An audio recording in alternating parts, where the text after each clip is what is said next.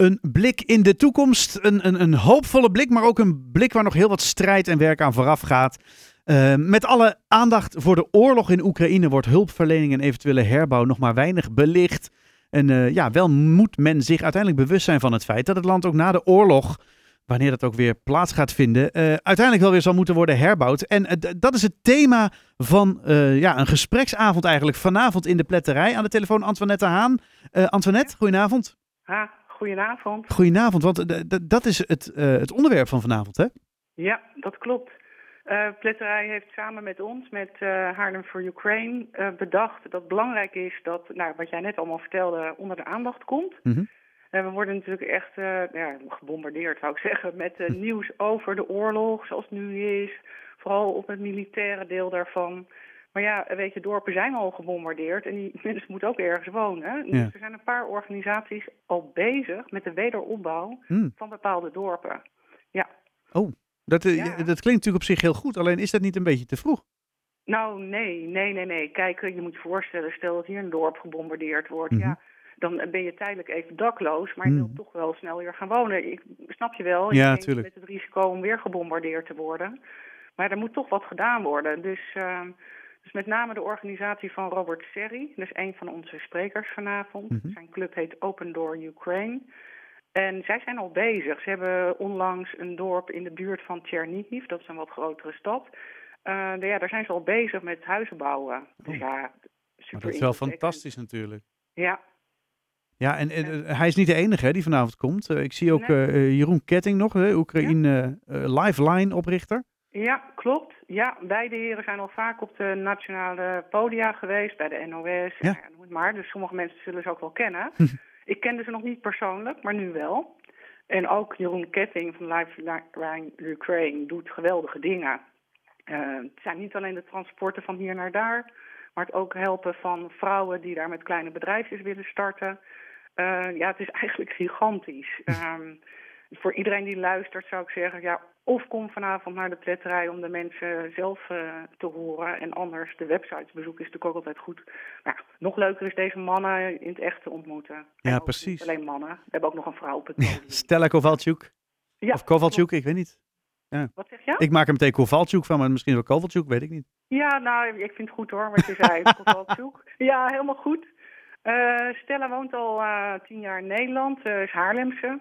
Maar is Oekraïense van geboorte. En uh, haar broer Ilja, uh, die woont nog in Oekraïne.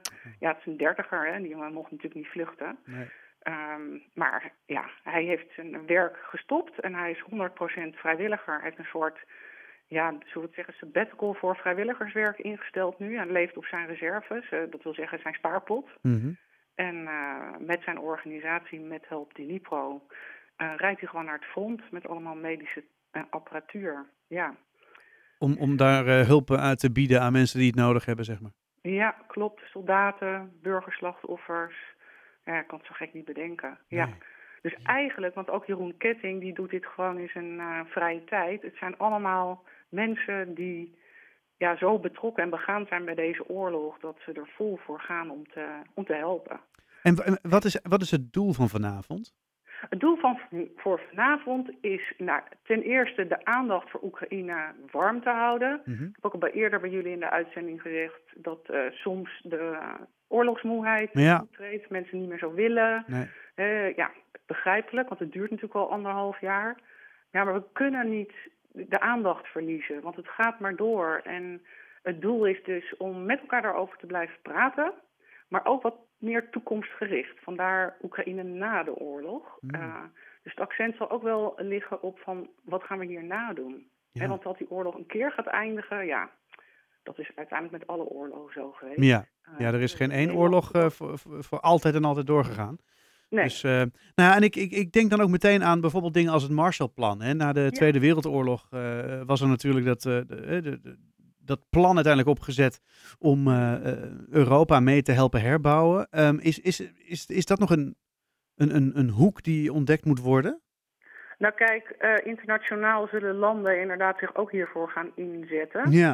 Uh, wij hebben nu natuurlijk meer te maken met particuliere organisaties. Hoewel, vergeet je niet, vergis je niet, Robert Serri is wel de eerste ambassadeur geweest in Oekraïne vanuit Nederland. Hm.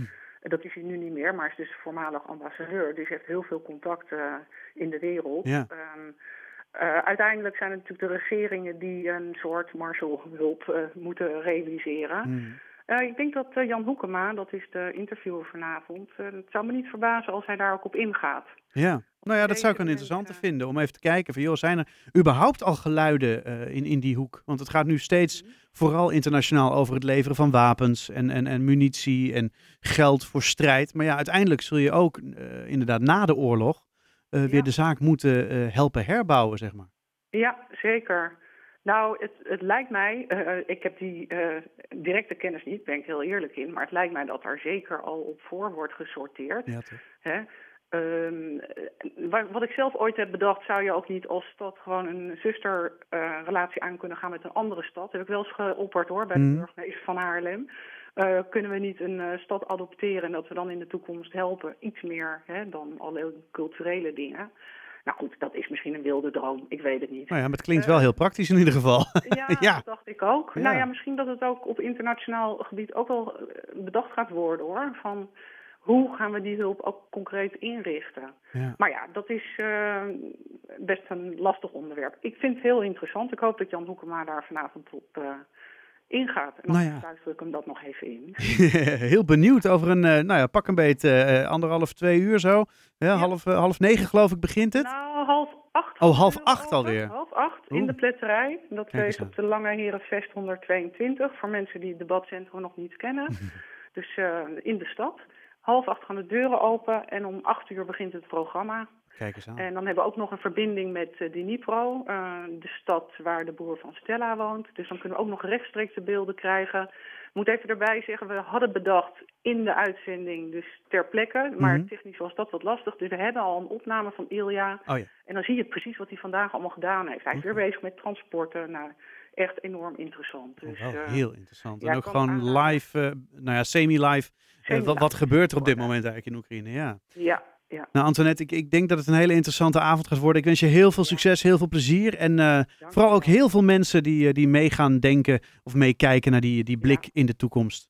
Ja, nou laat het hopen. En mensen die niet kunnen komen, er is ook altijd nog een livestream. Maar kom vooral, dat is natuurlijk veel fijner.